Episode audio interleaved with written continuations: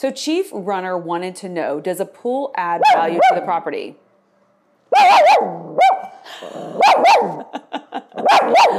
Filming with a dog. I love reading your comments and questions, and today I wanted to go over some of my favorites.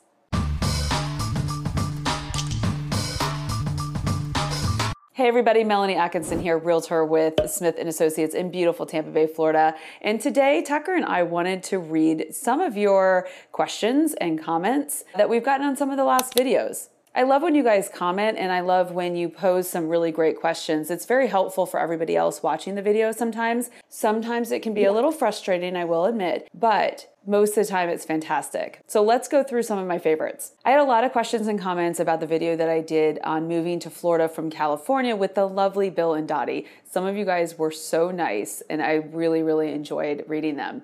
But I had some good questions, so I wanted to go over those. So Chief Runner wanted to know, does a pool add to the property value? Now, I think in a certain way that's an obvious question. Of course, a pool adds to the property value. But what I wanted to address is that it's not always as much as people think it's going to add. To build a pool from scratch can cost anywhere from $45,000, you know, to, you know, sky's the limit, really. But when you're selling a house, an appraiser does not even give it close to the value that it costs to build it. So keep in mind that if you really, really want a pool, that it's always going to be more cost effective to buy a house with a pool already there than it is to build one from scratch. However, if you fall in love with a house that doesn't have a pool, that might be your only option. Just keep in mind if you go to sell that house, you're not going to get back the full value of what it costs to build that pool. So the reason that you have a pool is for your own enjoyment, not as an investment. So thank you for that question, Chief Runner. So comment, I'm to read. We moved from New York City to Jacksonville and we save $2,500 a month on rent and well over $1,000 a year and on utilities. We also don't have to pay for heat, so that saves us around $3,000 a year. We have no regrets. And that comment was from Tech Decker 9100 and that was on Bill and Dottie's video too. So thank you for that. Shar asked on Bill and Dottie's video, won't their property taxes go down once they have the house homesteaded? So I wanted to talk a little bit about homestead exemptions in the state of Florida because they're great. Whenever you move to Florida and your primary home is in Florida, you can claim homestead. So what a homestead exemption does in the state of Florida is it reduces the taxable value of your home and it also caps the amount that your house can go up in value every year. So currently, if your house is homesteaded, it can go only go up 3% a year. You also get a $50,000 reduction in the taxable value of your home. So, say for instance, your house was assessed for $500,000. You would only be taxed on 450,000. Now, there are some nuances to that, especially when dealing with schools, but that is the general rule. So, will they see a reduction in taxes once they homestead the property? Not necessarily.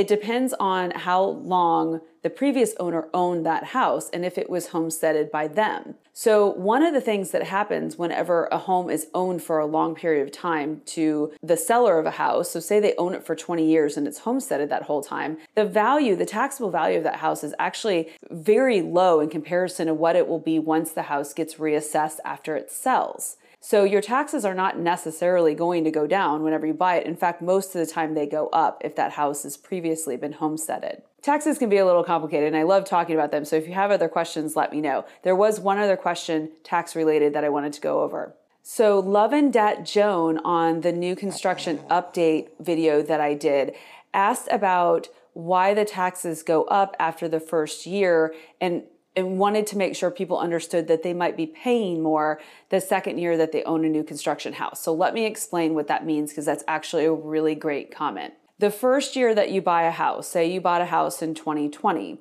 and the CO didn't come out until 2020, the taxes for 2020 will be based on land only. And that is significantly less than land plus a house.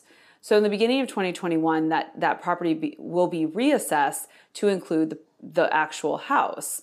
So property taxes will go up. Whenever you're dealing with new home construction lenders, they are very aware of the fact that your taxes the first year are going to be lower than the taxes every other year, and they try to prepare you for that. So it is possible that your monthly bill will go up after the first year taxes are paid to account for the fact that you now have to escrow more for taxes. But you should have advance notice of this happening So it shouldn't be a surprise. And if you aren't getting that information from a lender and you're building new construction, please ask them about first year taxes versus every other year after that. So there was one other tax question that I'll get to really quickly here. I'm going to read it. Sorry. Um, L from the new home construction update video said, Why are real estate taxes so high? Seems even higher than New York. I've seen taxes from 7,000 to 10,000 and they add another assessment for 2,000 which I suspect are hidden CDDs on top of high HOAs.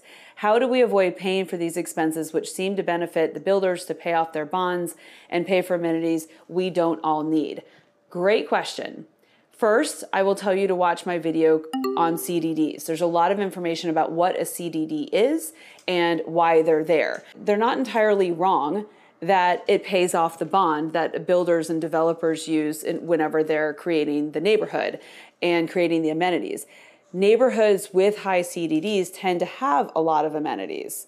I think he wants to get down. He wants to get down. Bye, Tucker.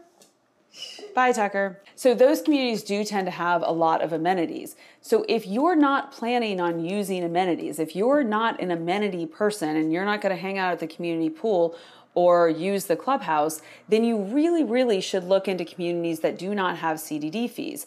Now, those other communities may have HOAs and those HOAs might be expensive, but at least you're not paying every year on top of your taxes $2,000 to $3,000 on top of your regular taxes. Because that comment is correct. The, the taxes do get very high, especially when you have a high CDD involved. So, another question that I got on Bill and Dottie's video uh, was the wife and I are looking to move to either South Tampa or Westchase. How would you rate the elementary and middle schools there?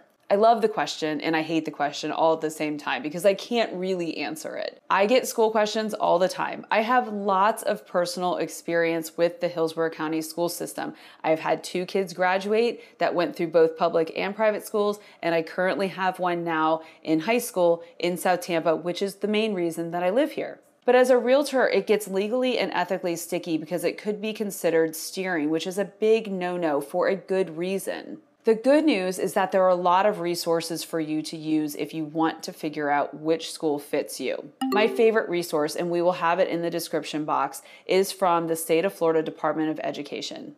And it is simply the breakdown of every school grade in the state of Florida. School grades are based on standardized testing in the schools.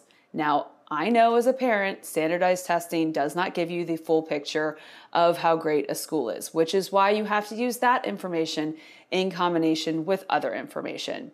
A lot of people use greatschools.org, niche.com is another one. Also, on realtor websites like realtor.com, they usually have school information that's gathered from a couple of sources. If you use these tools in combination, then you should be able to narrow down which schools you feel comfortable with. After that, you really need to get on the phone, talk to the administration at specific schools, and if possible, go visit those schools. Remember that all rating systems are different, they're based on different things. I personally looked up a school that I know is fantastic on greatschools.org, and it was not rated very highly. So you have to use all these tools in combination.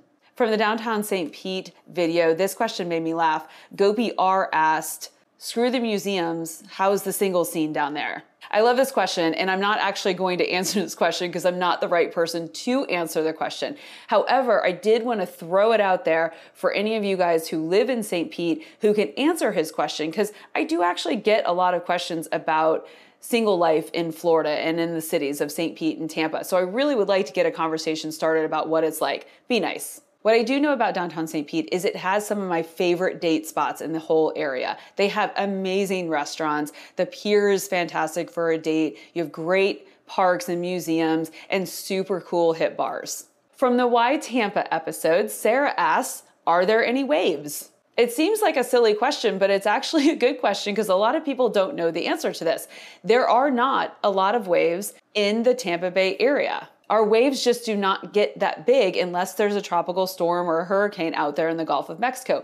If you like to surf, you probably shouldn't move to Florida. But if you like to surf and you want to move to Florida, you should probably move to the east coast of Florida where the Atlantic Ocean waves are a lot higher than the Gulf of Mexico waves. So, on the video I did about the four new home construction communities in Pasco County, John Arario had a very important comment that I wanted to bring to the attention of everybody. He said, I just wanted to add you mentioned that DR Horton Homes had block on block construction, which I did talk about. They have two stories of block construction. Well, we bought a beautiful townhouse in Riverview, and the main thing is we hear neighbors clearly with music playing, etc. It's just not right that they do not insulate the shared walls for as much as you pay. He goes on for a little bit and then he mentions that this is true even with new construction apartments. So I think it's a great point, John. And why I wanted to bring this up to everybody is to make sure that you're asking the questions whether you're buying a resale or new home construction. Whenever you're sharing walls, you ask about what's in between those walls because there are a lot of instances where there's not a lot of sound barrier between walls. That is especially true with new construction apartments. I don't know what they put in between walls, but you can hear everything between walls, above you, below you, everything. So, ending this on a super positive note, uh, Julez Jules, Jules, I'm not really sure how to say her name. Jules the Tipsy Cook commented on my moving to Florida in 2020 video and she said something fantastic and I was I wanted to read it to you guys. Hey Melanie, we recently moved to Florida from Rhode Island. We sold everything and drove down with nothing but our clothes and positive vibes. I watched so many of your videos before my move to make sure that Florida was for me. So far, this has been the best decision ever. I'm starting to share my journey through YouTube in hopes it will help others the way your videos help me. So I did check out her channel and I did watch, she does have one video on her adventure from moving to Rhode Island and Tam- to uh, Florida. She did not move to Tampa. It was super cute. I especially loved the end where they're popping bottles of champagne after they bought their house. So check it out. We'll put the, um, the link in the description box too. For everyone who has watched this channel and commented this year, thank you from the bottom of my heart. I'm contacted all the time from people that tell me how much these videos help them in their move to Florida, and I could not be more happy about that. I can't wait for more in 2021, and I look forward to helping any of you out there who are looking to buy or sell in the Tampa Bay area. With love, Melanie.